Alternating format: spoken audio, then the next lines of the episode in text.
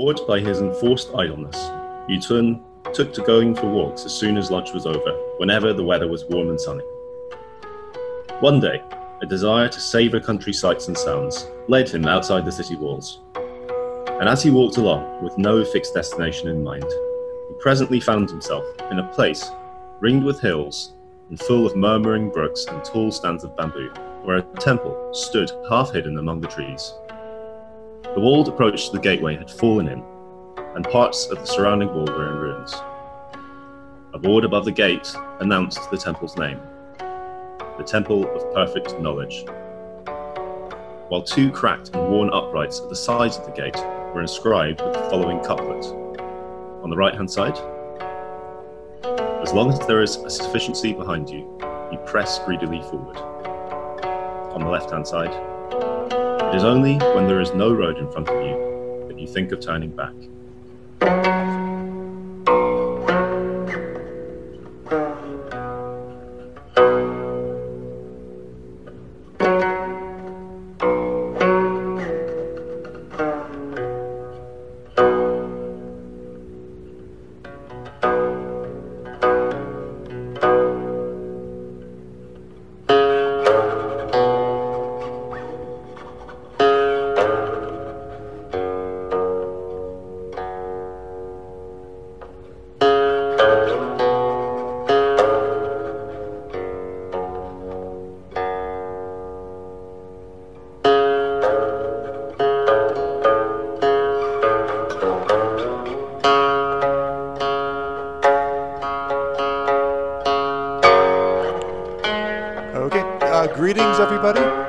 Welcome to the third installation of Rereading the Stone. I'm Kevin Wilson, coming from Southern California, uh, joined by William Jones uh, in Hong Kong.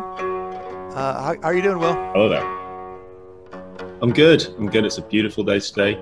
Um, great day for podcasting. And uh, looking forward very much to getting stuck into the second chapter. Okay, yeah, this is episode three, but we're still we're, we're just beginning the second chapter. I, wanted to actually before we like jumped right into it, I, I wanted to make a uh, kind of share a little discovery. Um, I, I came I came upon in my reading recently. I, I think this might be the earliest uh, like transmitted Chinese record of um, of an account of speaking stones of stones that speak. Um, and so this is from the the Zhou Zuozhuan, one of the like the classic uh, pseudo Confucian uh, documents to emerge from the uh, the Eastern Zhou period. Uh, this this the is sometimes um, attributed, probably um, uh, falsely, to um, Confucius, um, but it, it, it, plays a pretty important role in the in the later Confucian or the Ruist canon that developed.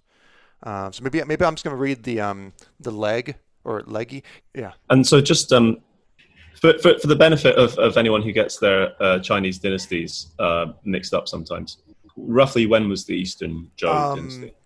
Well, the, uh, the the Eastern Zhou is usually broken up in, into the, uh, the the spring and autumn period, uh, the, which is basically named after um, the um, the document that these um, these commentaries are based upon, and uh, and then and then you have the Warring States period, which uh, comes after that and, and culminates um, rather dramatically in, in the first Chinese um, empire, the, the the Qin Empire, uh, formed by the the famous uh, Qin Shi Huangdi.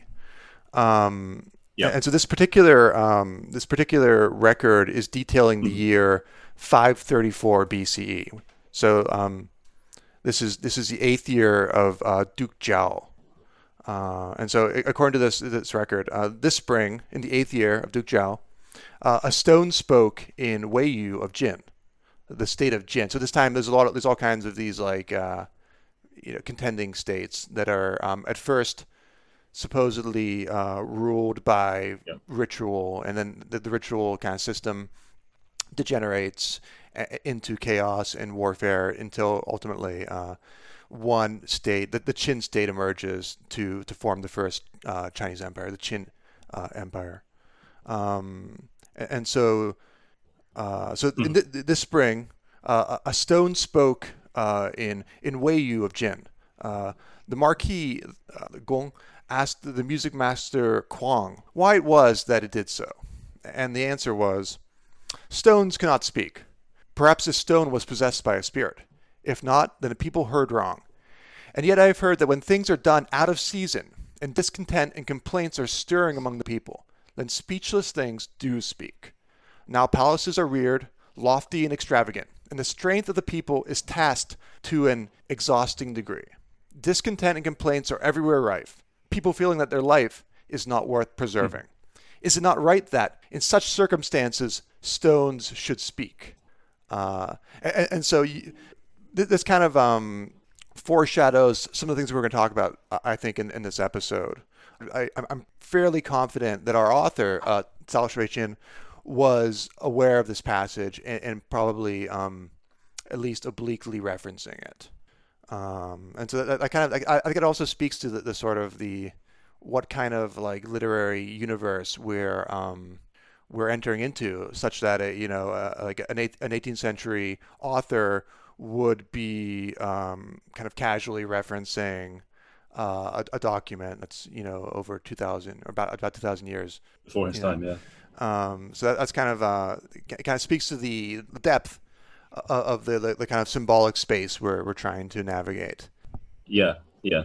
Just as a just as an aside, I think it's you know it's worth observing that this idea of nature um, reflecting human society uh, in a way, it does seem to be quite common. Uh, in, in, the sense that, uh, well, the most obvious example is when Chinese dynasties throughout history were, um, you know, suffered various natural disasters such as earthquakes, floods, um, things of that sort. You know, that was often viewed not just as a terrible thing in its own right, but uh, as some kind of symbolic damage or delegitimizing of the uh, of the contemporary dynasty. Um, and what seems to be true in that passage as well is is although this this master of, of the rites of, of, of rituals, uh, Kuang, uh, initially dismisses the idea of a stone being able to speak. Uh, he then seems to kind of walk it back and say, ah, but you know, in times of, I guess, discord or uh, disharmony, um, you do get these, uh, like nature is almost reflecting back uh, onto human society um, that that kind of disunity or disharmony. Um, right. I think it's fascinating though the idea of the of the um, of the talking stone. Um, it's very much the stuff of kind of like um, myth and legend. Right, right. Um, and it, it, would be easy, I think, to uh, dismiss, you know, the kind of a like from like a, a modernist perspective, to dismiss uh, ostensibly superstitious components, not only uh, of this description, but of some of the the um, the kind of net, the metaphysics that are going to appear later in this chapter. Uh, in, in, chapter two of uh, of our story, but but I would I would respond to that and mm. say that um, that on some level, I do think there is a great kind of reflect, even from a, more secular perspective. I, I think there is a, a, a, kind of a deep reflectivity of our universe where the state of society is, is emerges um, empirically or phenomenologically um, in, in, in, these kind of um, indirect capacities, right? So it might not be a stone speaking, but it might be you know, a, a, a dramatic, like a, just a dramatic event. Uh, I, am I'm, I'm thinking specifically of, uh, I think it was last year. Yep. There's the in in England there, there's the the Grenfell uh, disaster, right? And and there, there are these like really spectacular um, images emerges. When when some research was done, there was kind of um, it, it was shown how this this seemingly natural uh, catastrophe had deep social uh, and political, maybe economic uh, underpinnings, right? And, and, so, in the same way, like that building sort of spoke to us. Um, oh yeah, so absolutely. There, there's no need for like a superstitious or a, uh, mm-hmm. a, supernatural explanation for basically arriving at a similar kind of um, uh, understanding of reality as as deeply reflective in some in some capacity. Yeah. Um, and so, uh, so maybe that, will give us some something to think about as, as, we as we dive into the text. Um, uh, so, should we review a little bit? So, in the in the last at, at the end of chapter one, uh, there was kind of a surprise knock at the door, and that was a cliffhanger. Um, uh, yeah. And, and, so, and they're looking for uh, our, our, our buddy uh, Genshin, who who kind of ran away with the uh, yeah. the, the, the Taoist monk, and and basically the Taoist know, the, um, the Taoist monk at the end of the last chapter. Yeah, so the the first uh, abscondence of a parental figure that we're gonna encounter in this um, in, in this novel.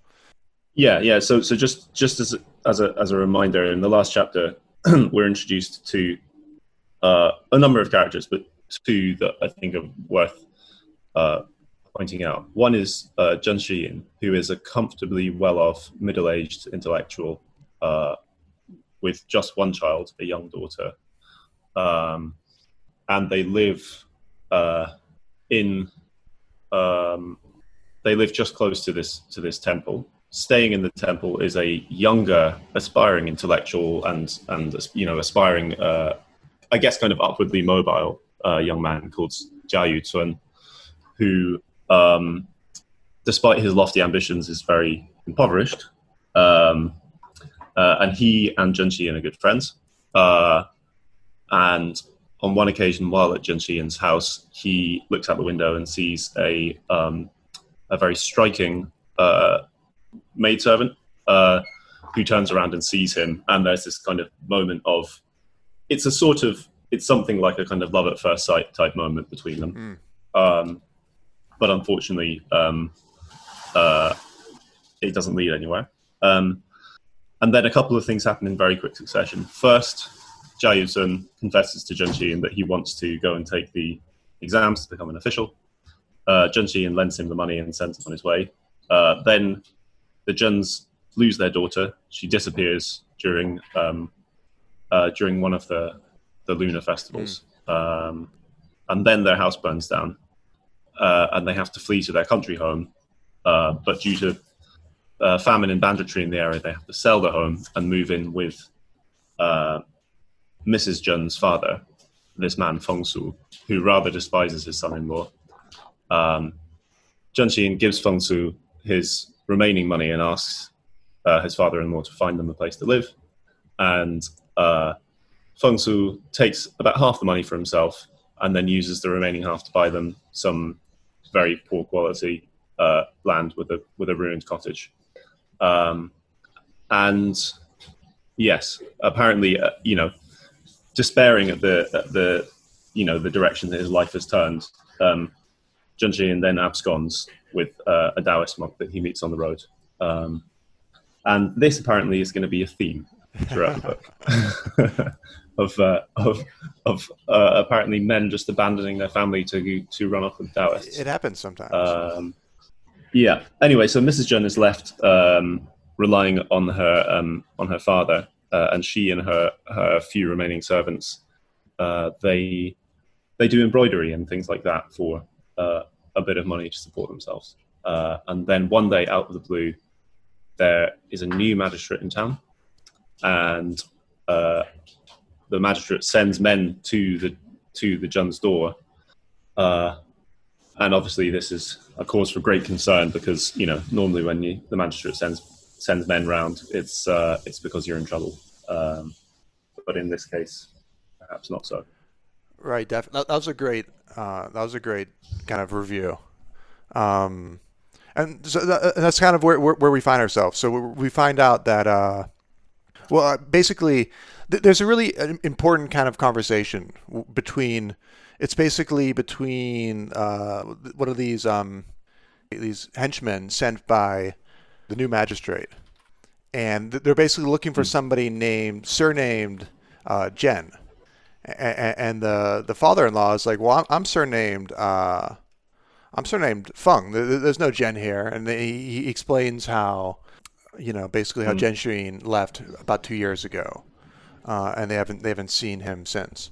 Uh, yeah. But there's a um, actually the Hawkes translation it's kind of like it, it kind of buries the um, an, an important detail. So the, the Hawkes translation, the response to this by the runner is he says, you know, Feng or Jen, it's all the same to us. Um, you know, whether you're surnamed Feng Yep. or surnamed Jen. Uh, but but the actual the original um, it's uh, it's actually he says Genja, and he actually says the, the character is really the character for real, and the character for Ja. And so what before Yeah. was interpretive, like like implicitly in the text, now it's like explicitly there, and, and so it's a pretty clear indication that um, Yeah. all this real fake um, kind of dialogue is not uh, our overinterpretation that the author was consciously um, employing these devices. Yeah. Um, Yeah, yeah. And- so this is just going back to that that point that um, it's uh, there's a lot of punning on the names, and I feel like we're uh, really hammering the point home here. But yeah, yeah, but uh, the fact that the you know the two main characters from the previous chapter are surnamed Jun and Jia, and these are obviously homophones of the word for true or real on the one hand, and fake or false on the other hand, um, is made extremely explicit here. right. And, and so and so basically, yeah, the the father Feng, he he doesn't come back until the uh, the second watch. So that's uh, like uh, nine o'clock to eleven o'clock approximately. So pretty late late in the evening. Uh, Yeah. And so the the whole Yeah. kind of the whole family crowds around. Yeah. They want to know what what happened. Um, and, and that's where we learn that Hmm. the new magistrate They're very concerned. uh, the you know the the the, the Taiye, which is literally grandfather. So it's kind of an interesting. It gives you a sense for the psychological dynamics of government, where it's it's very much these familial terms are uh, applied and appropriated in a, in a kind of it's paternal, isn't it? Well, yeah, Yeah. because well, it's interesting because if you look at um, uh, Confucian thought, um, there are a number of different um, relationships that Confucianism is sort of concerned with. Um, there are obvious ones like uh, parent to child, uh, husband to wife, but one of them is ruler to ruled, right? Mhm. Uh, and so I guess by kind of categorizing that in a similar form to the relationship between, um, you know, father and child or, or parent and child, uh, yeah, it does kind of give the game away that this is this is like, um, uh, yeah, they kind of conceive of of uh, the ruler as as uh, like a paternal or definitely familial figure. Um, Definitely, yeah. and and that yeah uh, you're, you're right it's a strange word to have used tai tai yeah great grandfather or old man Right, figure. exactly. Um, yeah. yeah it's, it's a term of great respect certainly And, and, so and so basically, um, our, our, our buddy uh, Jia Yucun is now he's now the magistrate, and uh, he found about he found out about the house uh, because basically he saw he saw the you know the love of his life um, that he that he glimpsed in the garden uh, the the uh, the Yato Yahuan. Um, and she was basically Yeah. at, at the gateway of their of their house, um, s- selling, I I believe, silk, which I think is pretty significant because if, if you think about the society, it, it's a it's a, a glimpse into how this society worked in, in that you know you're basically especially for um, uh, for women you're you're basically um, confined to a domestic sphere uh, and maybe you know this this act of selling um, like homemade products is the you know the, the the premier opportunity to have interaction with the world um, so, so again, she she's at the gateway between you know the the the, the inner sanctum and the the out the greater society um, outside. So she's she's again in this like liminal space, uh, um, represented in the marketplace essentially, um, and that's how uh, the new magistrate Jia Yucun is able to um, come across her and to Yeah. realize, oh, this is what what a coincidence. This is this is the girl. This is the love of my life. Um, and and apparently my my friend's family has moved here uh, to the same town where I've been um, where I've been stationed. Um, because we, we remember he went to the capital and he he presumably did did very well. uh, Yeah. uh, on his examinations, and as a result, was given this this post. Mhm. Um, and and so basically, what happens is he he's already given um, the, the father Feng uh, two two taels of silver, like two liang of silver, uh, which I, I think are, were probably in, like a bar shape, if I if I understand correctly. Um, Yeah. and then and then, the next day, Yeah. a- after like this that. first meeting, Yeah. um, he gives uh, uh, Jen Shin's um, you know ex ex wife essentially um, more silver and also um, bolts of silk, right? And at Yeah. the same time, there's a, a like a confidential written letter re- requesting um, uh, the girl's name. Her name is uh, Jiao Xing, uh, which is which is translated as lucky in, in the in the the Hawkes translation. Um, and Yeah. this is accord this is according to a commentary tradition where Jiao Xing is is, um, is recognized as another Yeah. another homophonous character, uh, Jiao Xing, uh, main, namely luck or good fortune, right? Um, uh, and basically, she's um, requested to become his, basically his concubine, because he already has a wife at this time. Um, and and basically, she's sent off that that Yeah. very day. Uh, and Mr. Mr. Fung is pretty delighted. He, he wants to make you know good. He wants to be in the, the good graces of uh, the new magistrate, and and so there, she's pressed into this relationship, and it's she she's sent off um, Yeah. in a very kind of um, what we perceive as a very kind of commodified fashion, um, th- that very evening, essentially. Um, Yeah. Yeah, yeah, yeah, yeah. Absolutely. Um, it's it's um, she is packed off in short order in a uh, in a sedan chair, right? Um, um, and then, for good measure, after after they're married, uh, Jia Yucun, the the magistrate, sends a further hundred taels of silver, uh, together with a number of good things for Mrs. Jun to cheer and sustain her. Um, so yeah, it's very it like it's it's quite um, it's difficult to describe, I suppose. You know, in the first chapter when they encounter one another in the garden, um, it is quite sort of um, mhm. Like touching and slightly romantic. You know, uh, because he's this sort of like impoverished. He's this kind of impoverished, um, uh, very smart and and clearly like you know, um, handsome guy, hoping to make something of himself and she's this kind of poor servant girl. Uh, and and now they're you know, and it's clear that they both kind of feel the same way about each other. Uh, but now in this in the second chapter, yeah, she's just kind of packed up and carted off to him, uh, and in return Yeah. he pays her former employer hundred Yeah. taels of silver.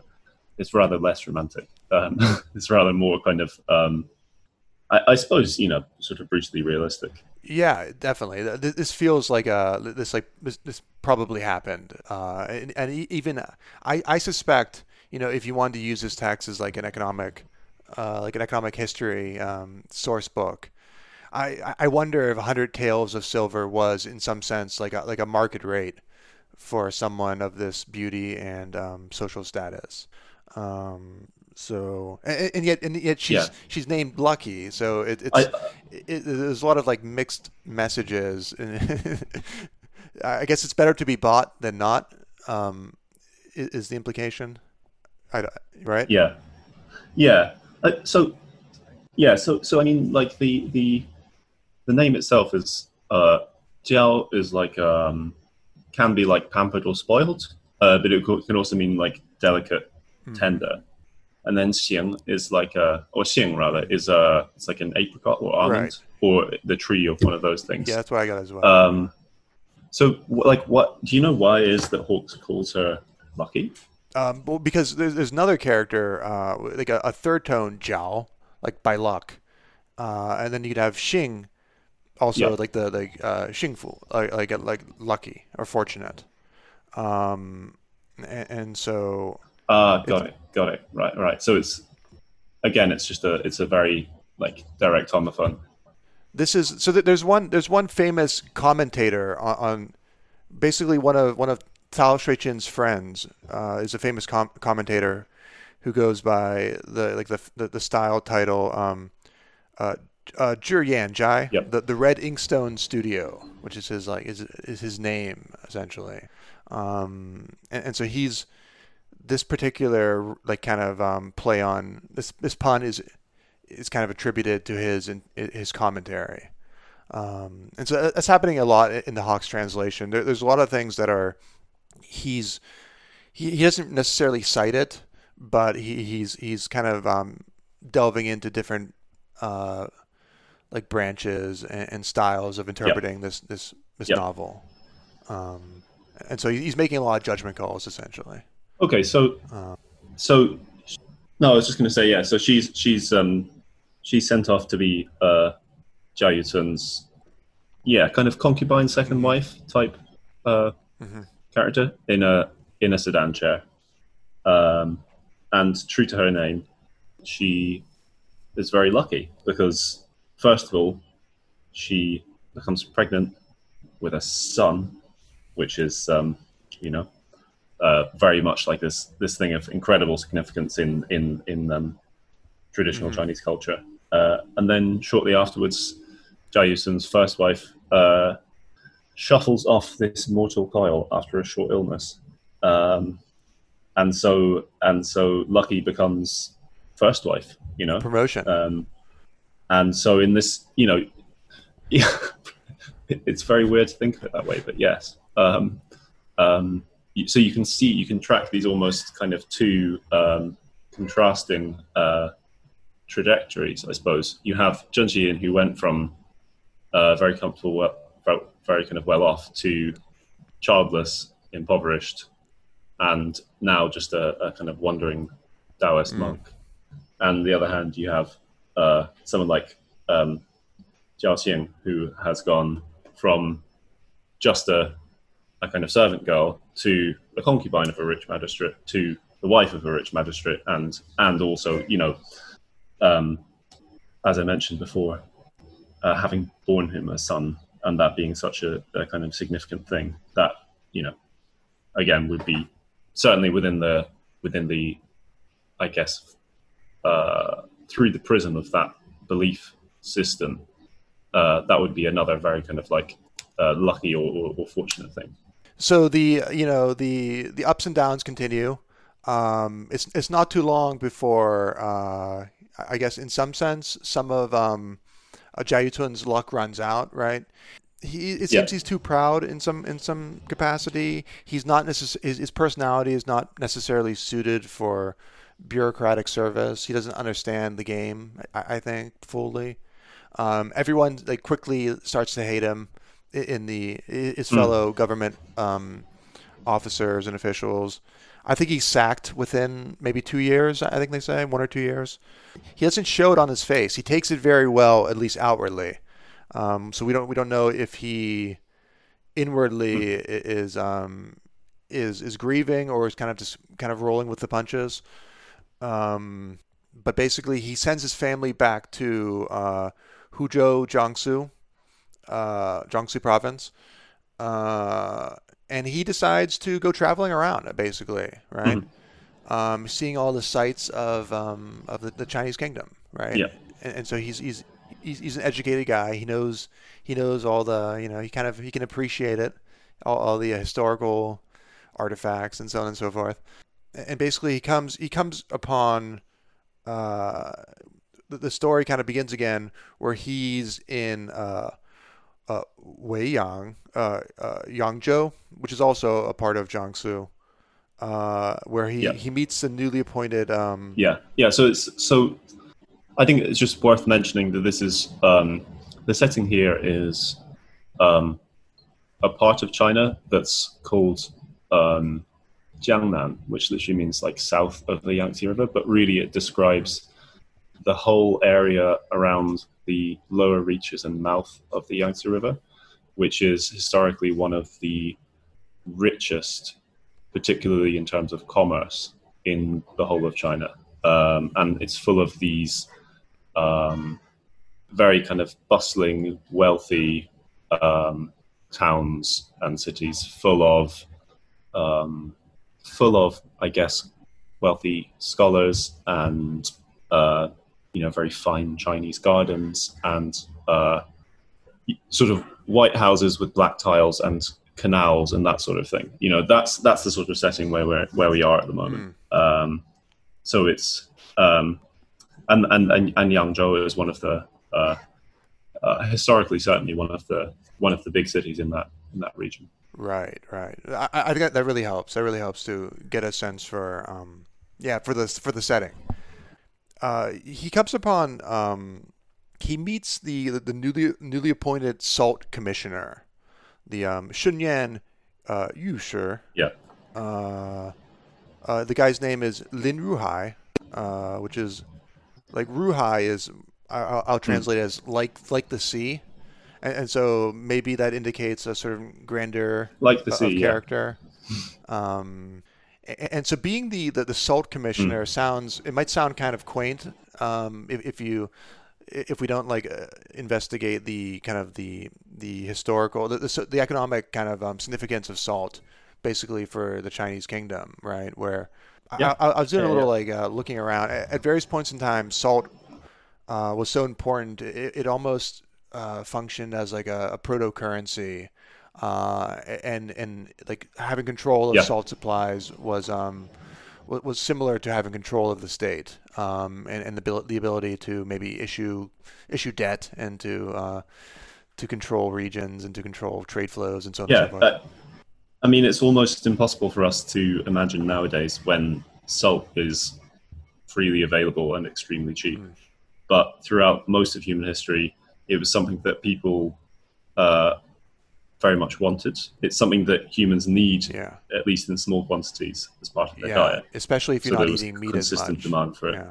It's something that is quite, yeah, it's something that's quite difficult to obtain uh, because without, you know, any way of industrially producing salt, you either have to get it from the sea somehow or um, from some kind of like seam, some kind of salt mine, uh, and um, yeah, it, it's not really an exaggeration to say that it historically had a significance kind of akin to something like crude oil today.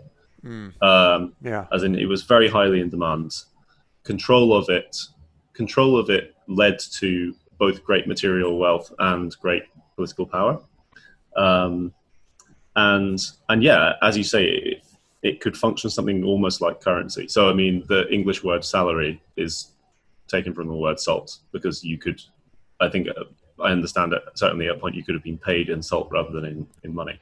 Right. Interesting. Um, so yeah, so it, it, you're right. It sounds salt commissioner. You think, oh god, that sounds yeah. like some really tedious bunch of old rubbish. um, but but it but it it, it conceals um, the fact that this was actually, you know, uh, like this incredibly important job. Uh, um, and so this is you know this guy is a he's a big shot you know, he's definitely a big shot. And, Lin Ruhai, Lin, yeah, Lin like the sea is a big shot. Right, and so that, that's to, to review. Like his his surname is Lin, and and his his given name is Ruhai, right? Because of the way um, the Chinese mm. names are inverted. Um, and so he he's 50 years old. Um, yeah. He's got uh, many concubines, uh, three children. One died, um, but but I guess only one from the, the, the main wife uh, whose surname is Jia again. So we're, we're, this is the same Jia as our as our, mm. our uh, Jia Yucun. Um, and, and this mm. and this um, this daughter of his is uh, uh, Lin Daiyu, Lin Daiyu, right? Uh, Black Jade. She's five years old, and she's mm. one of the most important characters of, of this novel, right? Um, yep. And, and they say uh, her, her father loved her like a pearl in the palm, Right, that's a that's a, a direct quote from the the Hawkes trans. Um, and, and so mm. Yucun becomes her teacher, right? And so he gets a nice, pretty nice gig because she's often sick, and and and she's pretty young, so teaching her is not that uh, strenuous. Um, it's a very easy gig, yeah. Right, and this is basically where we, we come up, we come upon the passage from the the cold open, where uh, because he has extra yes. time, uh, uh Jia Yucun is able to kind of go for a walk in the country. So, so basically, he's going for a walk, and he, he comes upon a kind of uh, a, a, dilapidated uh, monastery, right? And so we're kind of returning to some of the themes we saw from before with an old monk uh, who who who speaks mm. gibberish, basically. Um, yeah. Right, and, and so we, we already we already heard the um, there's basically another another gateway with another kind of riddle for us to to decode, right? So as long as there is a, a sufficiency behind you, you press greedily forward. It is only when there is no road in front of you that you think of turning back. Uh, how, how, did you interpret this? You know, I really don't know what to make of it. um, I I um, I guess I I thought of it as directly applicable to um, Jia Yucun himself um, and his own his own personal trajectory, which is very much one of uh, of um, yeah pressing forward uh, eagerly, indeed greedily. Definitely, um, right. and only yeah. in his case having to turn back, uh, only having to turn back once, um, uh, you know, forcibly removed from his post by the emperor's decree. Um, but I'm I'm sure I don't know. Do you, you think there is a more kind of like universal significance to it? I, I was also thinking like, does this apply to Jia Yucun? It, you, you could say it, it applies to Genshin, right? Where where he only when there was no options available for him does he. You could say he kind of um he he descends into poverty, but you could also say he you know he transcends himself into this kind of um this Taoist enlightenment, right? And so only when he's finally fully impoverished does he mm. does he have these kind of mad visions, uh, which which may or may not be a form of enlightenment that our author is um, contemplating at least, if not advocating. Um, and so maybe this this having no road in front of you, maybe it partially applies to uh, Jia Yucun now, or maybe it's going to foreshadow something that's going to happen to him in the future. Uh, maybe he's going to take you know a similar path, uh, or maybe it's going to maybe this yeah. is also you know um, foreshadowing something's going to happen to you know either. I was also we, we haven't introduced um, uh, Jia Baoyu yet, right? Who, who's going to be the lover of Lin Daiyu, right? But hmm. maybe mm. this other really important character, um, he's also going to have a kind of, um, you know, enlightenment out of you know the depths of poverty or something. Hmm. Um, mm. I, I, also kind of want to talk a little bit about. Um, I, I I've been thinking a lot about this like road, like quote unquote metaphor.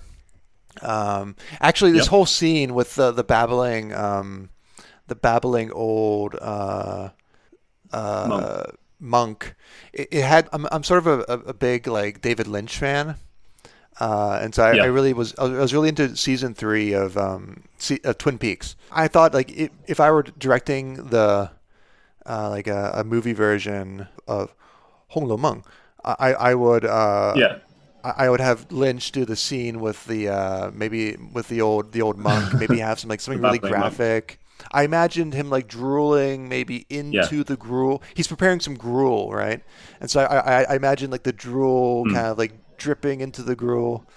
Um, and so, but then, but but to get back to this idea of the, the life as a journey metaphor, I was also imagine mm. I was imagining the the very last uh, episode of, uh, of of Twin Peaks season three. I don't know if you saw it or not, where it's basically this no. really dramatic journey he goes from where our the main character of that story um, goes from the town of Odessa back to the, the, town of Twin Peaks, right? And Odessa is obviously mm-hmm. uh, a reference to the Odyssey, right? And so he makes this this journey uh, in in in this in this kind of like weird.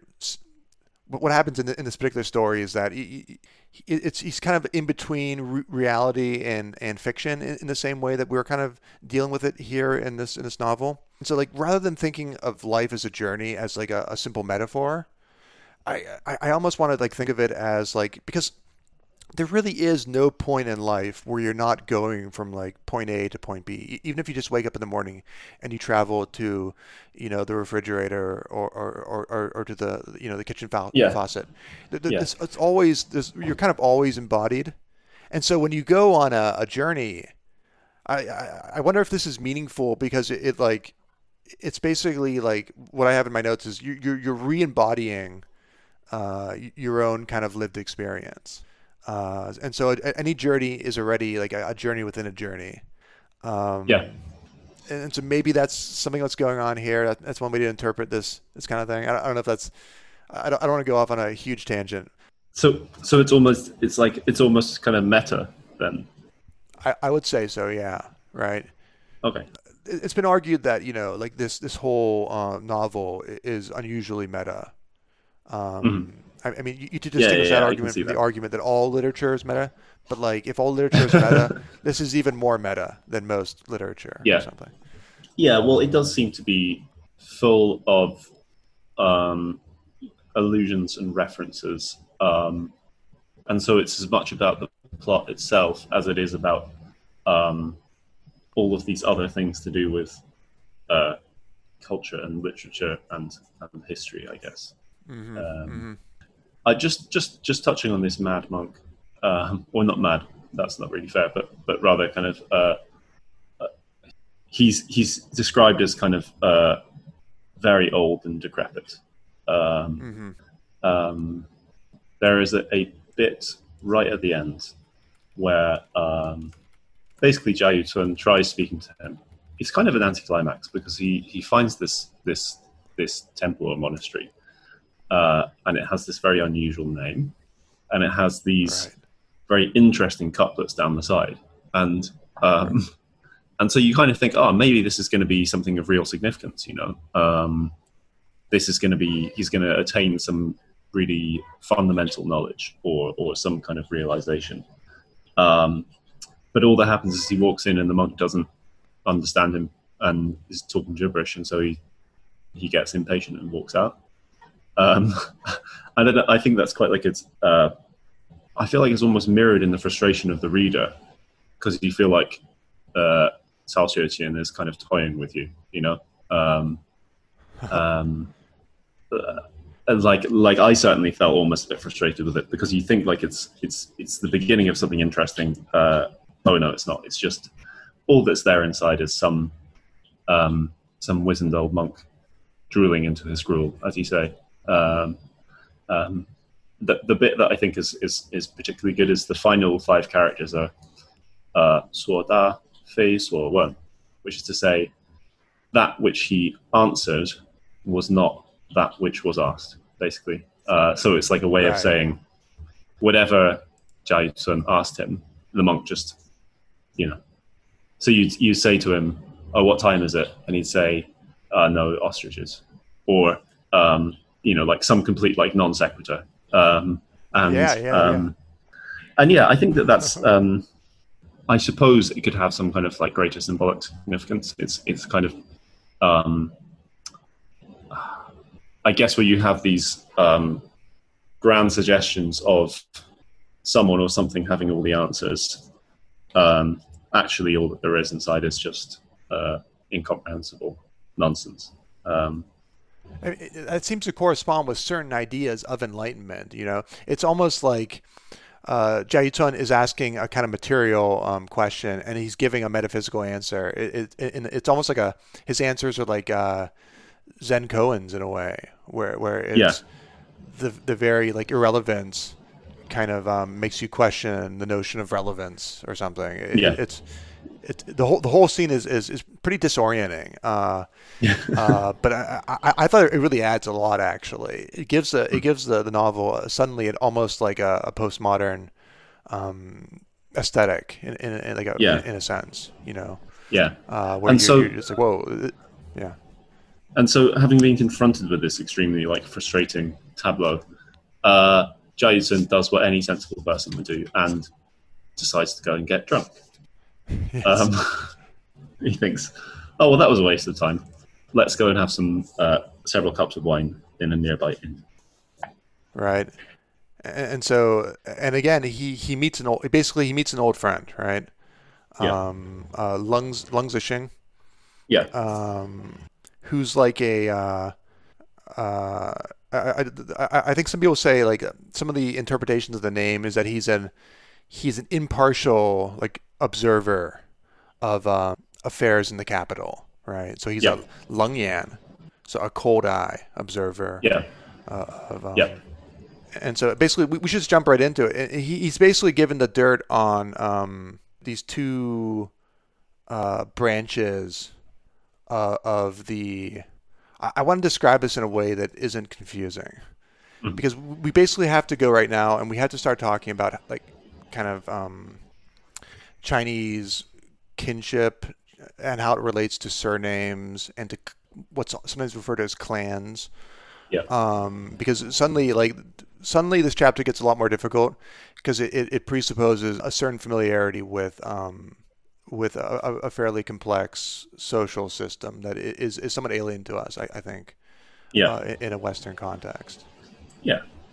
Um, and, so basically, Lung is giving us the, the dirt on, on on the on the Jia uh, Fu, right?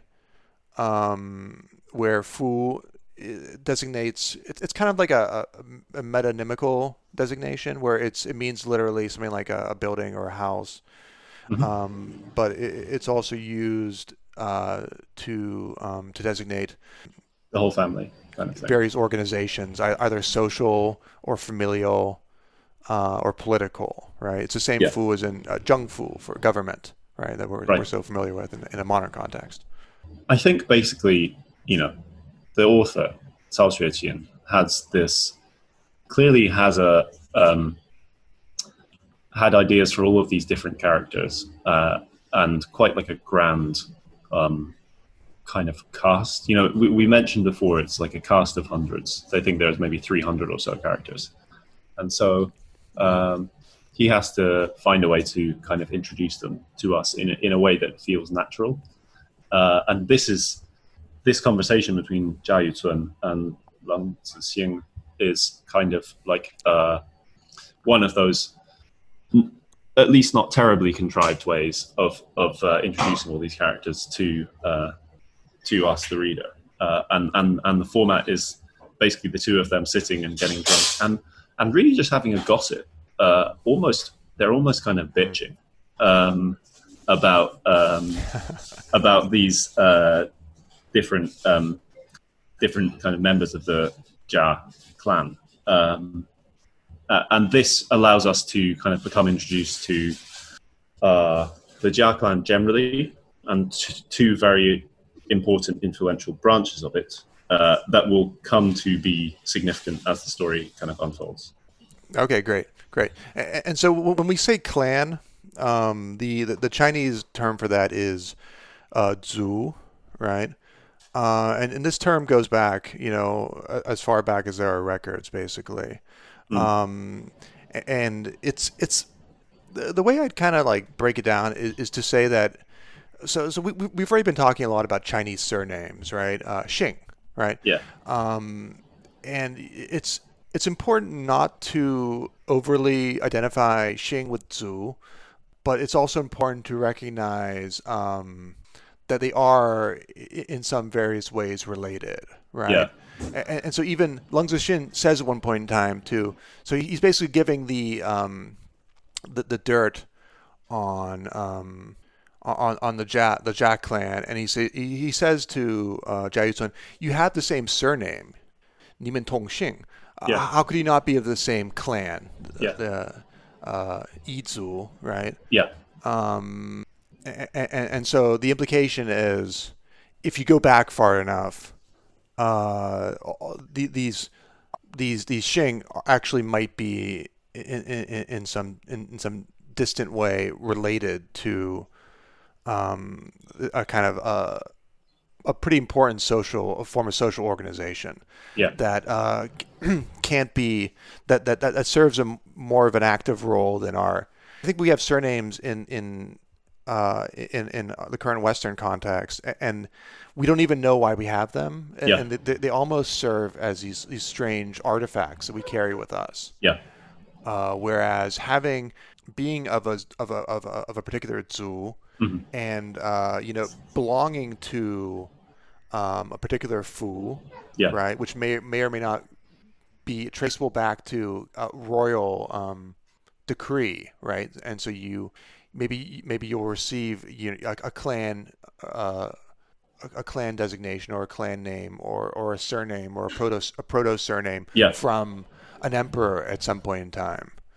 Um, and these and these devices will be used uh, in various ways to to organize uh, to organize marriages, um, to strengthen uh, the bonds between lineages, and, and to make certain lineages uh, interact with other lineages in, in a way that um, is kind of mutually reinforcing. Yeah. Right. So we're almost getting into uh, like anthropological territory where, Yeah. where we talk about um, various forms of like uh, like marriage and exogamy, and uh, it, it gets kind of complicated. And, it's fairly interesting, and, and, and it also relates to in an indirect way where we're gonna we're gonna see that um, the our, our two main characters, uh, uh, Jia Baoyu and Lin Daiyu, are are going to be um, they're, they're basically cousins, right? And, and so this seems strange and maybe perverse to us in a modern context, but actually, if you go back in the go back in the records, right?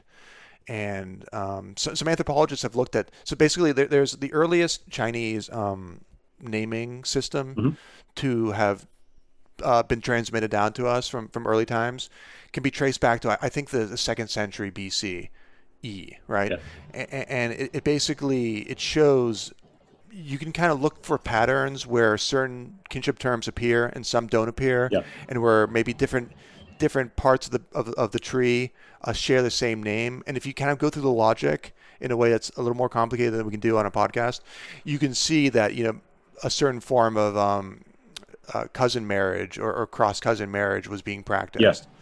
Um, and this seems to be of this seems to be the earliest surnames probably emerged um, in connection in various ways with this practice.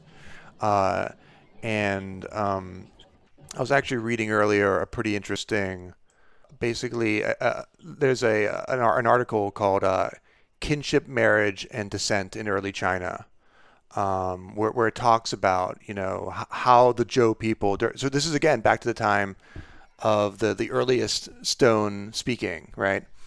That we that we mentioned earlier, where you know the the Zhou were organized into these Zhu lim- lineages, which were in, these lineages in turn were organized into larger Zong, right? And this in turn. Um, uh, kind of led into the idea of um, the idea that uh, people of the same surname were not allowed to marry. Ah, right, right, right. and so you can see how it's a little bit complicated. Um, this is a very hand wavy explanation, but um, this might actually d- account for a lot of the dualities that we're seeing. Like the idea that the, the Zhen and the Jia clan were uh, very closely related, which is repeated again and again in the text, uh, is probably um, related to maybe these two clans ha- have a history of, of intermarriage or of interaction in some way or another. Yeah, definitely, definitely.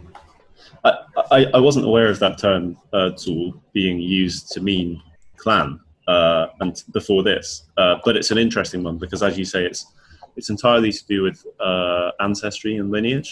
Uh, so "zhu" is the one that's used uh, often to mean your um, your your predecessor in some way, like your your ancestral. You know, it, it can mean uh, your ancestors up to the, the nth degree, basically. Um, and so I, I guess Definitely. the idea of the tool is that everyone who shares that common ancestor or common ancestry uh, all belongs or all has shares the same kind of heritage. Um, there, there's a good quote from the text where um, Jia Yucun says, after being asked, like, "Hey, you, you have the same surname. How can you not be of the same Yeah. clan of the same Zu?" Uh, he says, "Oh, you mean them? There are so many members of my clan. It's hard to keep up with all of them. Since the time of uh, Jia Fu. Uh, and this is so this is a guy from since the time of Jia Fu of the Eastern Han Dynasty. There have been branches of the Jia clan in every province of the empire."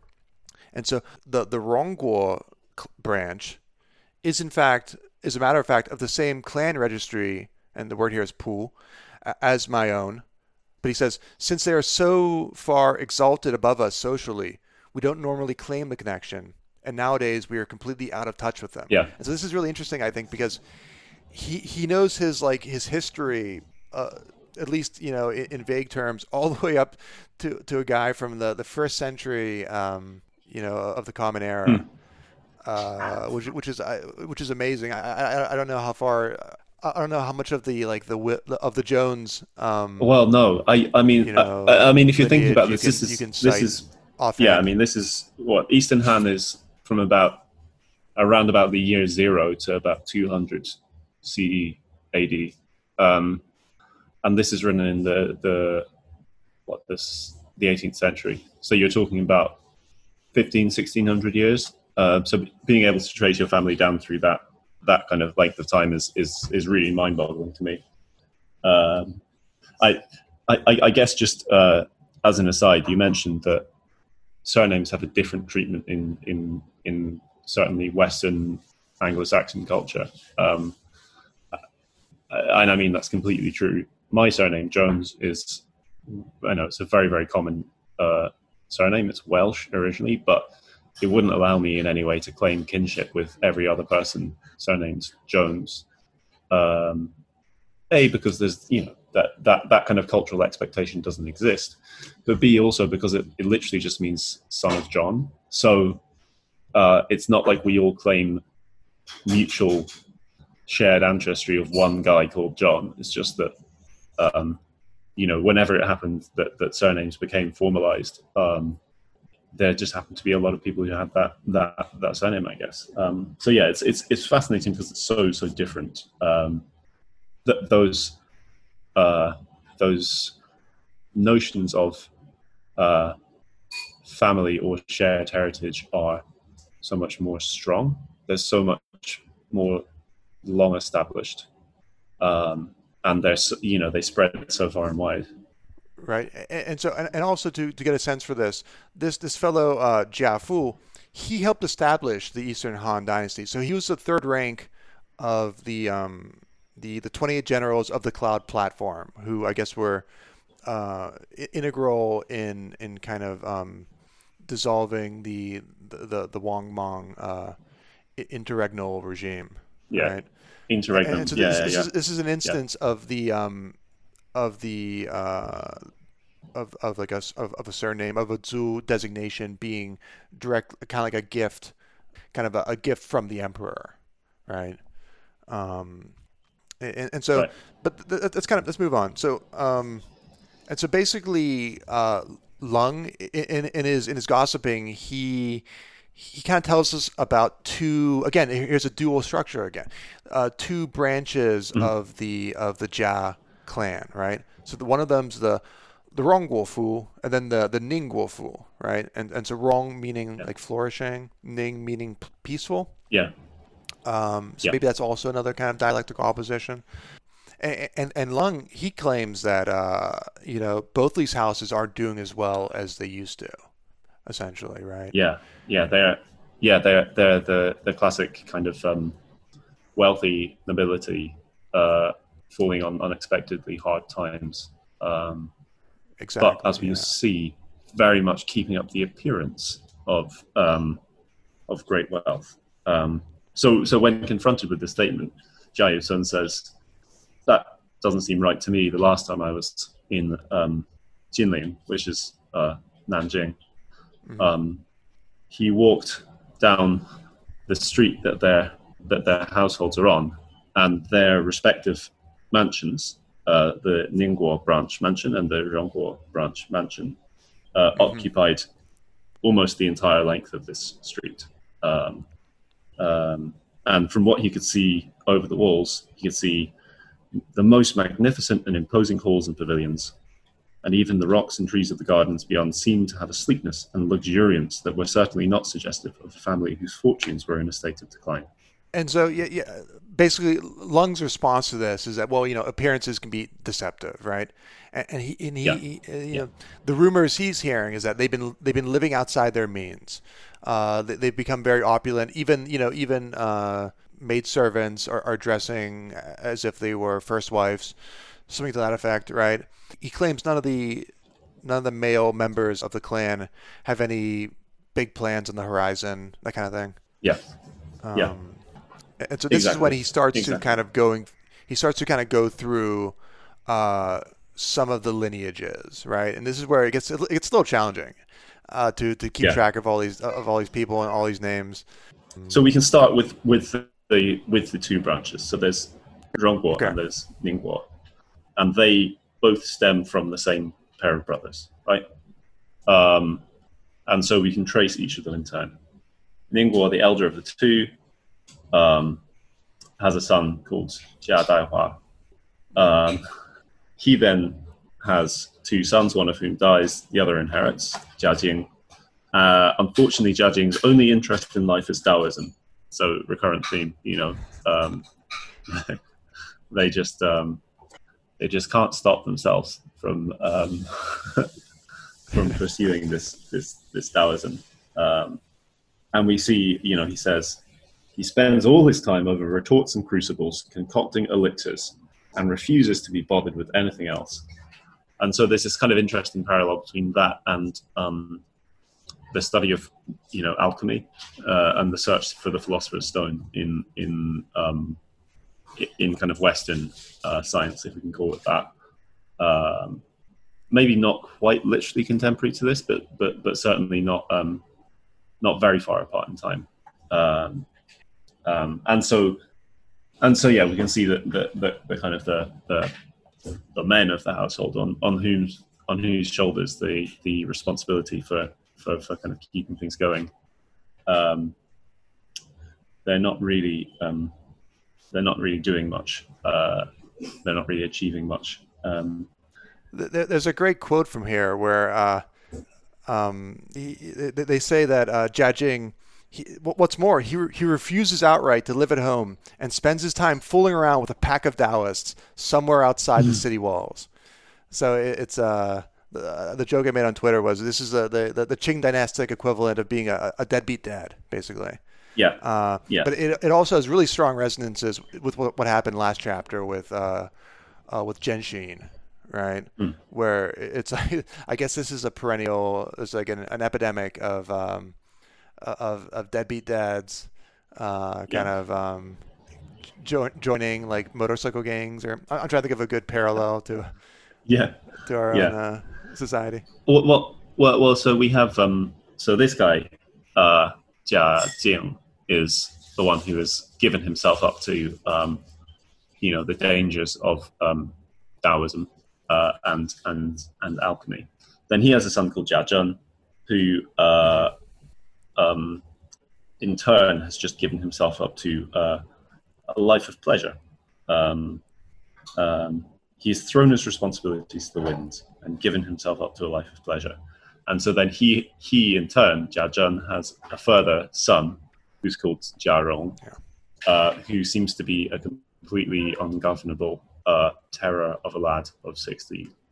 Um, so you can see from this, you know, um, as, as, you kind of go down the family tree, it's very much a story of, of, of decline. You, you, start with the, the kind of great Duke um, Ningguo, and then it kind of goes down, down, down to to the present day where you've got this kind of uh, the granddad is a is a Taoist, the father is a, a kind of wastrel and layabout, and the the son is a an absolute terror. Definitely, definitely. Um, mm. so, so, should we move on to? So let's see what they, they have to say about the the, the Rong household or the the Rong Guofu, mm. right? And so here, let's see here. Um, in minutes I have, when the old Duke of Rongguo died, his eldest son, uh, Jia Daishan, uh, inherited his inherited his emoluments. Uh, he married a girl from a very old Nanjing family, the daughter of Marquis Shi, I think, who, yeah. who, bore him two sons, Jia She and. Uh, Zheng as in as in as in Zhengfu, but also maybe as in Zhengming, as in like to, to, rec- to rectify. Yeah, rec- yeah, um, rectitude. So these names seem to be, yeah. yeah. a contrast again. Yeah, um, and, and I mean his his name Zheng being kind of to rule, uh, but also a play on the word kind of for, for, for, for upright and proper. Um, we can see, uh, you know, exactly, yeah. the description is he's been mad keen on study ever since he was a lad. He's a very upright sort of person, straight as the die. He was his grandfather's favourite. So, um, mm. so yeah, you can see that, that that the kind of name matches the character. Right, and then so as the story goes, uh, uh, Daishan he on his deathbed, essentially, he writes a, a kind of a memorial, which is a common practice, a memorial to the emperor. Um, and apparently, this was successful enough that the emperor uh, not only has the the elder son, the the, the Jia but also um, the younger son Jia Zheng, uh, both um, acquire uh, official um, government positions. Yeah, yeah. So, so the thing you mentioned before about inheriting his emoluments, uh, I think all things being equal, his job would have not passed on to his sons, but for this uh, very moving memorial that he wrote the emperor on his deathbed. Uh, the emperor, being so moved by it, um, made sure that not just his eldest son, but all of his sons were uh, to be taken care of. And so we're talking about uh, Jia Zheng, right? Um, the, the Hawkes translations read: Sir Zheng's lady was a was formerly a Miss Wang. Mm-hmm. Uh, her first child was a boy named Jia Zhu. Uh, he, he, was already a licensed scholar at the age of 14. Uh, then he married and had a son, but he died of an illness before he was 20. The second son she bore him was a little girl. Rather remarkable because she was born on New Year's Day. Um, then, after an interval of 12 years or more, of more, she suddenly had another son. He was even more remarkable because at the time of his birth, he had a piece of beautiful, clear, colored jade in his mouth with a lot of writing on mm. it. They gave him the name Bao Yu, a precious jade, yeah. as a consequence. Right, and so this is this is uh, really this is, here we here we go. Finally, yeah, we're back to um, this is the uh, the stone that we've been talking about so much. Right, it's reappearing in the story uh, while also representing the story. Right, and so this is this is based. I, I would say this is our main character, and maybe the, the, the character most closely identifiable with the author himself. Yeah. yeah. Right. So, what do you think? Were you was this exciting?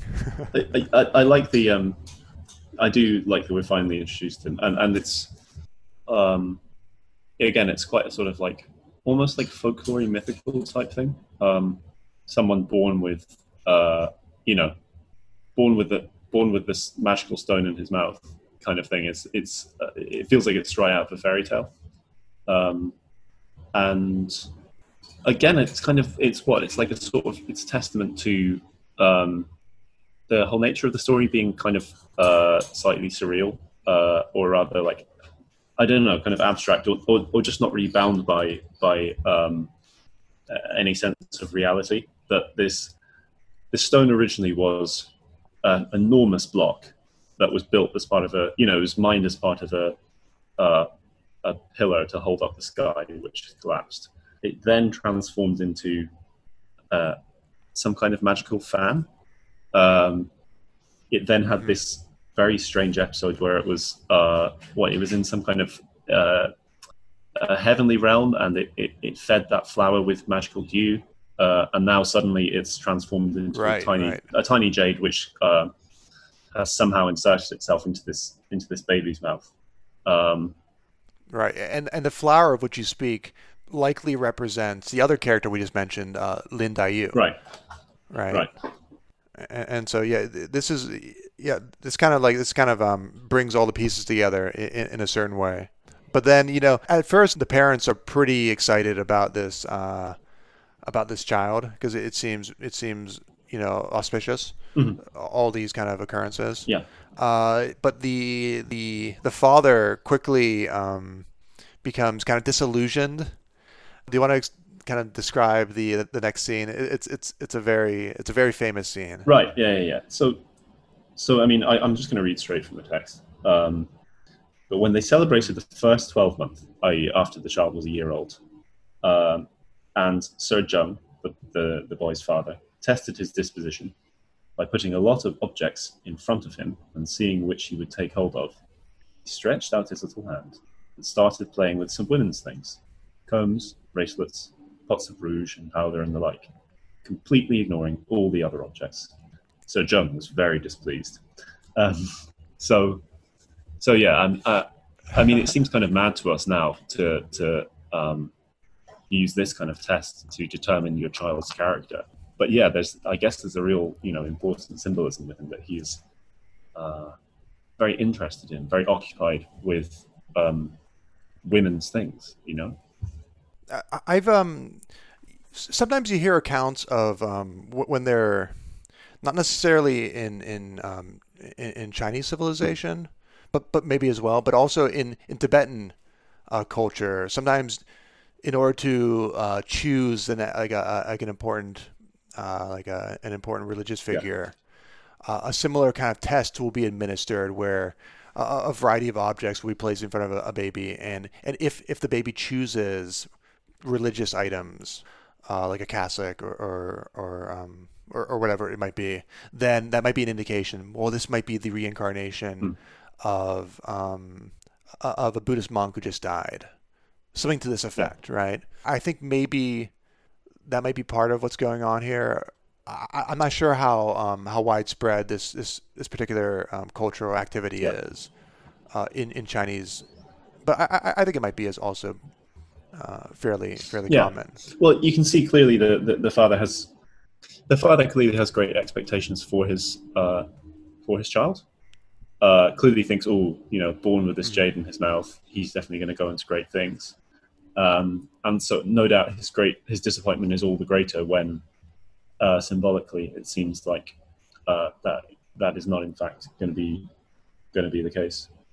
Um, he's yeah, very interesting child. Says quite bizarre things, you know. Um, um I mean, do you want to get into this thing about water and mud? Definitely, I, I it's also maybe uh, like one of the. It's almost like the thesis of, of the novel. You could argue. Yeah, if you want to put it very. Uh, do, do, you have the Do you have the exact uh, quote? I, I mean, I have the I have the, the page of the text right in front of me. so okay, yeah. this is uh, Zixing talking about him. He says some of the childish things he says are most extraordinary. He'll say, "Girls are made of water and boys are made of mud.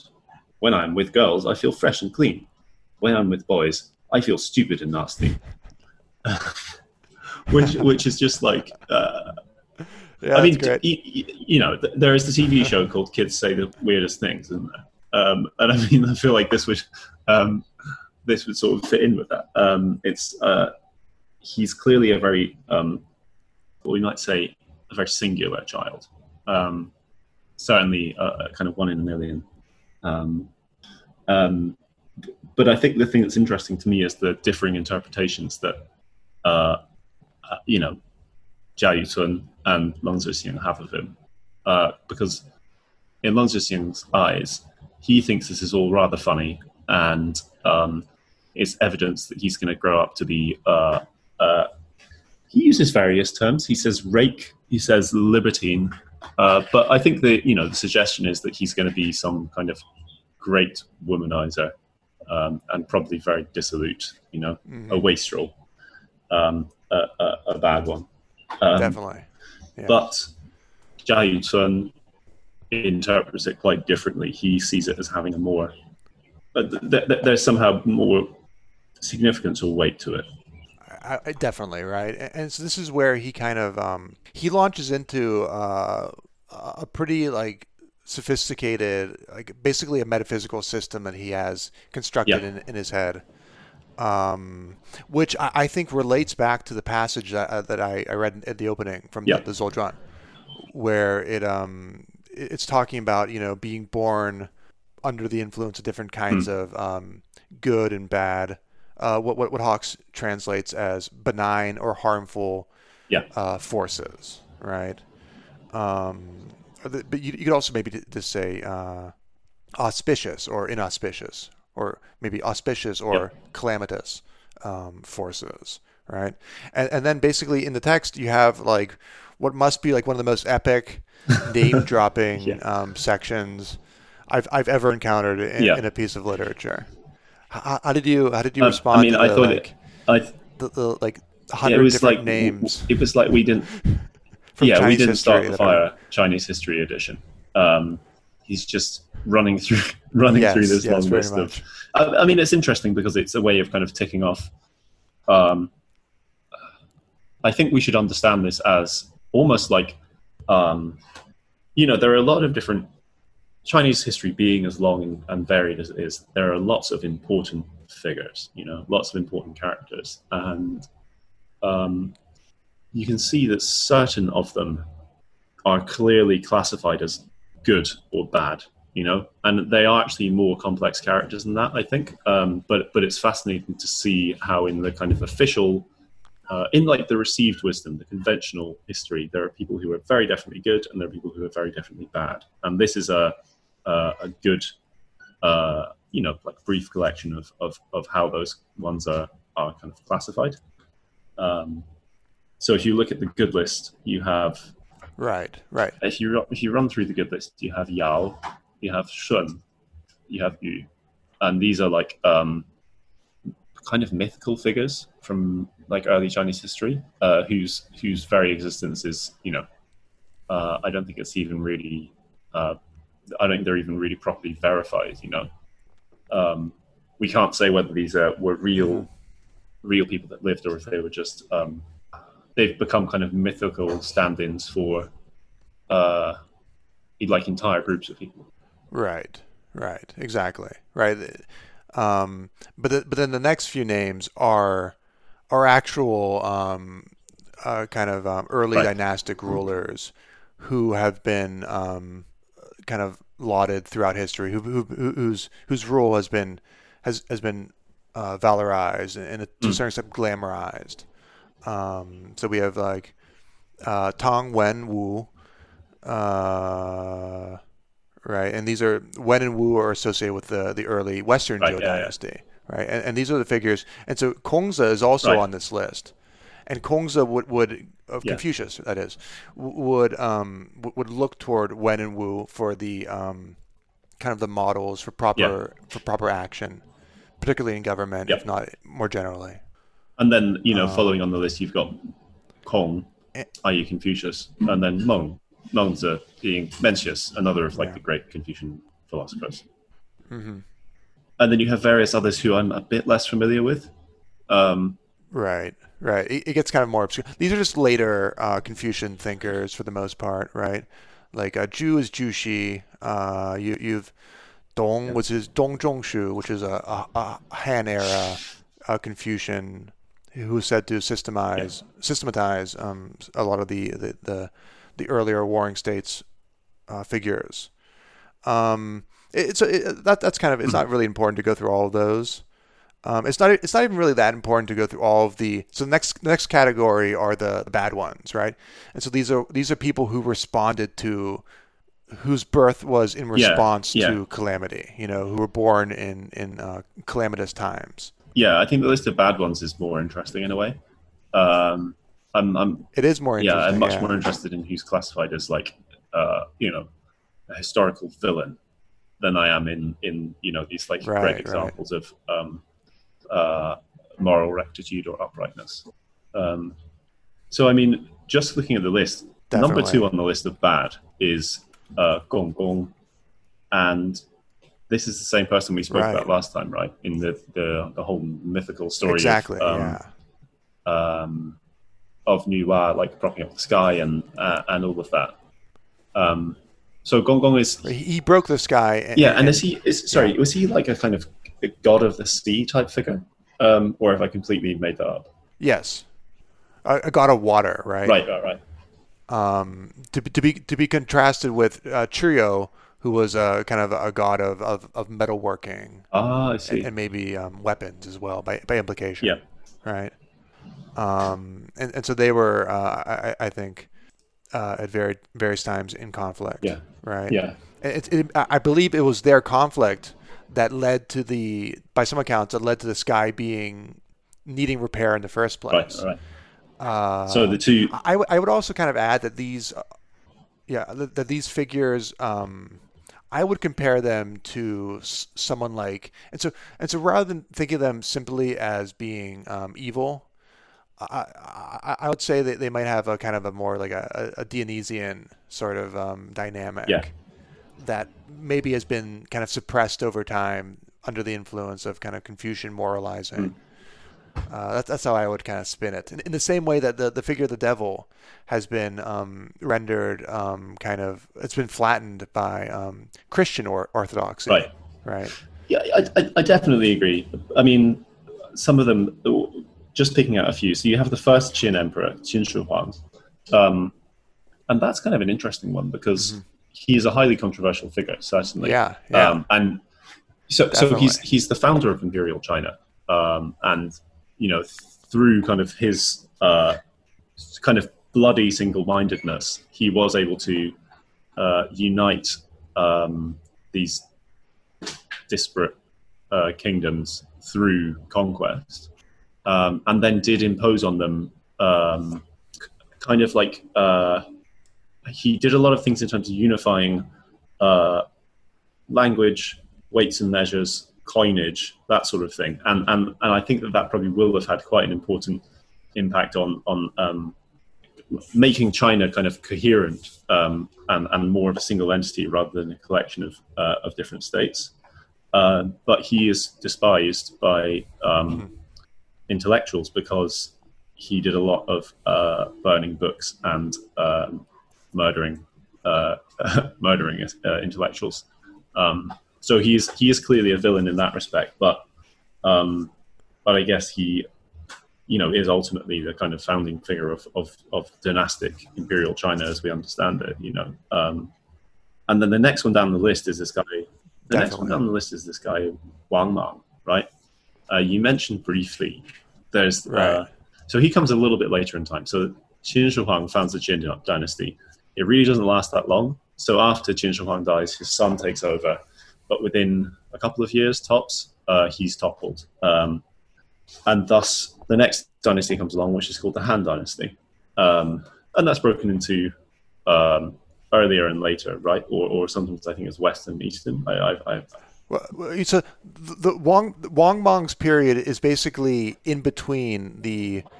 You can think of like the the Western, the Eastern Han Dynasty as kind of um, kind of straddling the the, the period of, of, like zero, you know, zero yeah. CE, yeah, yeah. right? And so actually, uh, Wang Mang is basically toppled by um, uh, Jia Fu, who we just mentioned, you know, uh, Jia Yucun's distant relative, who uh, established the, the, the Jia clan. Yeah. Right. Yeah. Exactly. Um, and, and and but the thing is, if you and so yeah, he's another another kind of um tr- transitional yeah. figure. But if you read about Wang Mang, it's it's he's it's like he's not a kind of purely evil character. Uh, the reason he's thought of as evil is because he's a usurper. So he was uh, he took the throne for himself in 9 CE uh, and ruled for 14 years before uh, I think being toppled and executed. I can't remember exactly. Um, but the reason why he did that was because he thought that the the the, the Han Dynasty as existed at the time was in need of reform because it had become uh, um, yeah in some way kind of uh, like degenerate. Uh, essentially you know uh, i think it was this thing of um, wealth was in an increasingly small number of hands um, and this generally led to kind of the impoverishment of um, um the majority of people uh, in china and his was an attempt to kind of change the way that um, wealth and power was held in the country. Um, and so, I guess, kind of understandably, um, those who write history about him depict him as the kind of villainous character. Um, but I think again, he's a he's a more complex one than that. Um, for sure, for sure. Um, there are a couple. There are there, just just to touch very briefly on it, there are two other characters that I think are just worth mentioning in uh, really in passing. The next one on the list is um, Cao Cao. Okay. Uh, and Cao Cao is one of the three main characters from the Romance of the Three Kingdoms, right? So, at a later period in Chinese history, um, you have again various uh, contending and warring states, um, and um, part of this history is captured in the story The Romance of the Three Kingdoms. Um, uh, and one of those three states is commanded by this guy, Cao Cao. Um, and today he is genuinely like a devil type character. There is a Chinese idiom about if you say Cao Cao's name, he will appear. So it's like, it's literally, it's, it's almost a, a direct equivalent of speak of the devil in English. Um, and um, and so yeah, he's again like probably a much more complex character than people um, maybe maybe appreciate. Um, but yeah, very much identified with with uh, a kind of some like essence of evil. And then finally, you have um, An Lushan, um, who was uh, responsible for a rebellion against the Tang Dynasty in, I think, about the, the 8th or 9th century. Um, the only thing that's worth mentioning about An Lushan is that his rebellion uh, lasted for uh, a great number of years and it was very, very disruptive to the country. And by one estimate, the, the war involved in suppressing that rebellion uh, killed more people proportionally uh, than have ever died in any subsequent war. Um, so you can see why he's also considered to be a bit of an evil character. Right, right. Um, we should maybe move on to the third category, right? Where basically, uh, this is kind of like the in between category, yeah. where um, again there, there's like a, a, whole you know like a trove of names uh, spanning the entirety of Chinese history. I would say the general kind of um, the takeaway is we have a lot of in this in between zone. We have a lot of actors, yeah. artists, emperors, or, or, or, people in, people of state with uh, artistic yeah. inclinations, uh, musicians, courtesans, and the like. There's the implication that uh, a lot of the people in real life, the ordinary people you you um, you come across, uh, might be in this category. Um, although the ones listed here are particularly kind of exemplary blends, maybe you could say, right? Um, so I, I, guess we could go through some of these, right? Um, the, the, first one mentioned is uh, yep. uh, Xu You, uh, who, who's known, who's a mythological figure. He, he's known to have uh, several times declined, um, basically, em- uh, Emperor Yao uh, attempted to award him official positions in various capacities, and he kept on uh, declining them, and, and even kind of mm. relocating himself in order to, like, as, as a kind of like a, a kind of a way to observe ritual propriety you know, while also um, doing what he thinks is right. So again, it's this kind of in between where you you don't want to um, you, you don't want to not obey, but you know um, obeying a command might go against your, yeah. your, your moral principles, and so you find this kind of middle ground.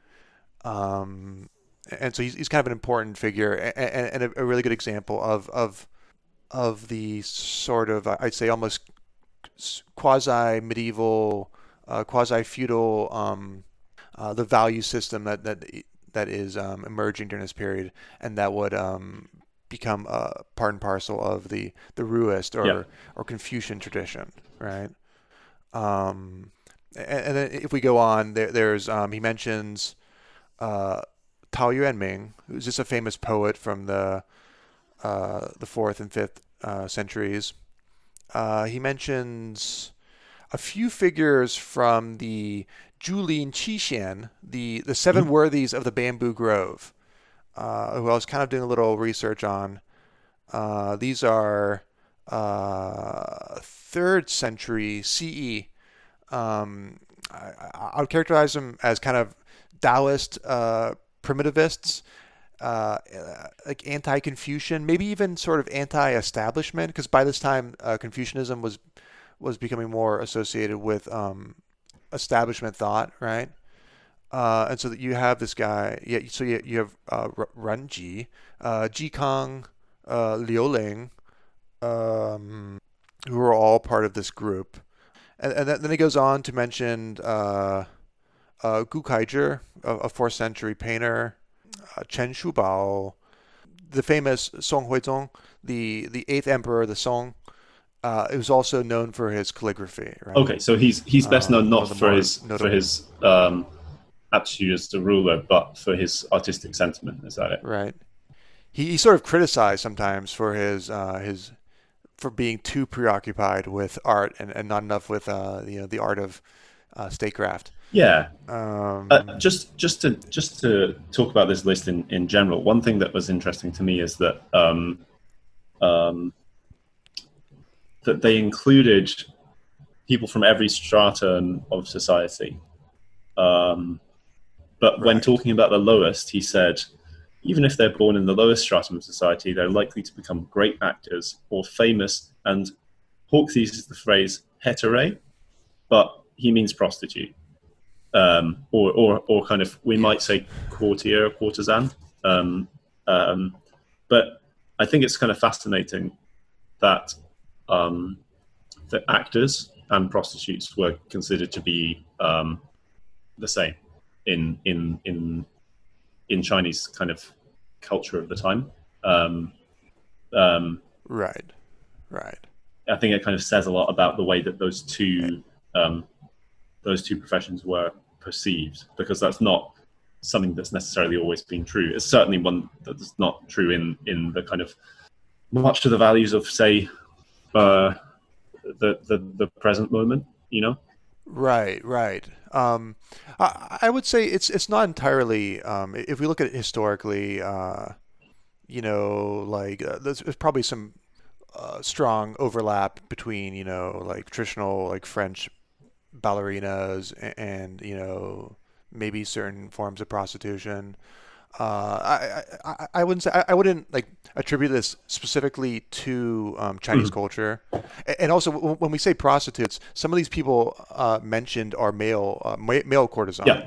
So he mentions uh, Li Guinian, yeah. who's also kind of in between. I think to, to understand part musician, part male courtesan. Yeah. Uh, also a fellow Jing Xinmo. Um, but there's also a number of also, it, it, should be noted that a lot of the women listed aren't exclusively um, courtesans. There's um, there's famous poets. Um, there's a, an interesting uh, character named Hong Fu, uh, a uh, a seventh century um, female um, kind of a, a Chinese folk mm-hmm. heroine who's known for martial arts, actually, which is interesting. Uh, there's also yeah, there's also uh, Xue Tao, a famous poet of the Tang Dynasty, a famous female poet. And so, yeah, I, you're definitely right. The, the, the, these are these are individuals from all strata of society, uh, all presumably all you know gender persuasions, um, but there's a strong emphasis on the arts and on expression, yeah. right? And maybe and so maybe they're being in between good and evil makes them suited for like the representational mode of being, right? Which is which is again uh, between reality and, and fiction, or you know, it's it's it's the means uh, of. and I think also it's this sort of like um, characterizing art as a a chaotic thing. Um, so, uh, you know, uh, the the the first two categories we get are good which is associated with equilibrium and good rule and all of those sorts of things. And then the second category we get is bad, and that's disunity, disharmony, bad rule, you know, you know, all of that kind of thing. And the, the third category uh, is is this commingling of the two, um, and and that is yeah associated with with poetry, calligraphy, painting, uh, uh, acting, prostitution and kind of art in in, in many different forms. Um, and so I think that also says a you know like a, a a great deal about I think the way that Cao Xueqin at least perceives um, those those things, the things that belong in that category. And I suppose he he he puts himself within it, right? Um, yeah, definitely. And so even though a lot of this is framed using, you know, this idea of the good humors is what Hawkes yeah. translate what, what he's translating as humors is his chi, right? Which is the famous notion of like chi as in in association with um, breath and wind yeah. and so on and so forth. Uh, even though this has this um, kind of, I guess, traditional Chinese metaphysical uh, framing, I really found there's a lot of resonance with even you know kind of um, like the Nietzschean idea of um, the balance between Dionysian which would be like the like the evil, you know, and uh, Apollonian forms in right. art, right? Where the where the idea was when when, when Nietzsche uh, kind of valorizes earlier Greek art and condemns later later forms like like mm-hmm. Sophocles and so on. What, what he's condemning is um, kind of the suppression of the the, the Dionysian forces in favor of the right. Apollonian forces. But his point is not that the Apollonian that you want purely Dionysian. The point he he makes is that the good art actually um, involves this um, this interplay between these these oppo- these oppositions between the Apollonian and between yeah. the Dionysian. Uh, and so that's it's, it's more or less exactly what um, what what Cao Xueqin or through Jia Yucun is communicating with this idea that um, in this third category, you have this this mm-hmm. dynamic interplay. So it's it's so his his his concept of of humans is that broadly they are um, a mix of both good and evil. There are some that are purely good. There are some that are purely evil, and then there are some that are not just a mix of good and evil, but are good and evil engaged in an almost kind of constant struggle battle, and that's what this third category is. Um, it's not merely that they have good and evil within mm. them; it's that those two forces are locked in some kind of, um, yeah, some kind of struggle, some kind of conflict. Um, so there's a bit, um, there's a bit of the Hawkes translation that I think is quite good to read. Um, so essentially, you're saying you can have the the, the, the bad humors and the good humors. Um, uh, if some of the pure quintessential humor should chance to be passing overhead at the same moment as this bad humor is there, the two will become locked in irreconcilable conflict, the good refusing to yield to the evil, the evil persisting in its hatred of the good. And just as wind, water, thunder, and lightning, meeting together over the earth, can neither dissipate nor yield to one another, but produce an explosive shock, resulting in the downward emission of rain, so does this clash of humours result in the forcible downward expulsion of the evil humour, which, being thus forced downwards, will find its way into some human creature. So, so yeah, they're they're they're they're the they're kind of the children of conflict, basically, um, and that is the type of character that we're supposed to understand uh, Jia Baoyu, our our hero, as it were, um, as being. He belongs to this third category. For sure, for sure. We're getting to, toward the end of the chapter. I, I think we can finish this. Um, in one round rather than yeah. breaking it into yeah. two like last time. I think. Um, the takeaway is that we should look for we should, yeah we should look in in ja, Jia Yu for this kind of this kind of dynamic, maybe artistic, mm. this expressive disposition. Uh, uh, Jia Yucun relates a story. It's kind of similar to this idea of um, uh, of Jia Baoyu. Remember, Jia Baoyu told us that you know men are men are uh, made of, yeah. of mud, yeah. and women of water, right? Uh, apparently Jia Yucun had a similar story where mm-hmm. he, he's tutoring a boy, and and the boy would shout out "sister, yeah. sister" when he's being beaten, in order yeah, to lessen so, the pain. So, so there's this very disturbing bit where uh, he says the word "girl" is very precious and very pure. This is him quoting this this rather precocious, bizarre child. Uh, it is much more rare and precious than all the rarest beasts and birds and plants in the world.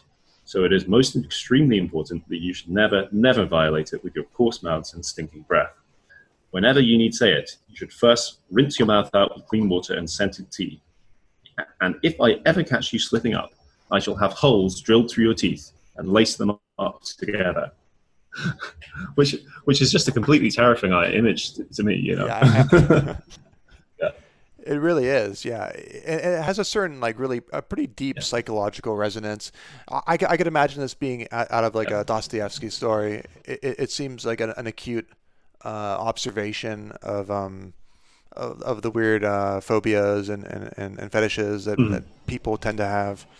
Yeah, it, it, it, has the same kind of these these children are like like spontaneously creating a sort of um, like a culture or like a cult almost around um, yeah. around the opposite gender, right? And the proper like uh, ways to interact with it and the means of um, tabooing and, and sanctifying and purifying. Uh, it, it's amazing that a child would just automatically do what, uh, like you know, institutions developed over the course of thousands of years would also do.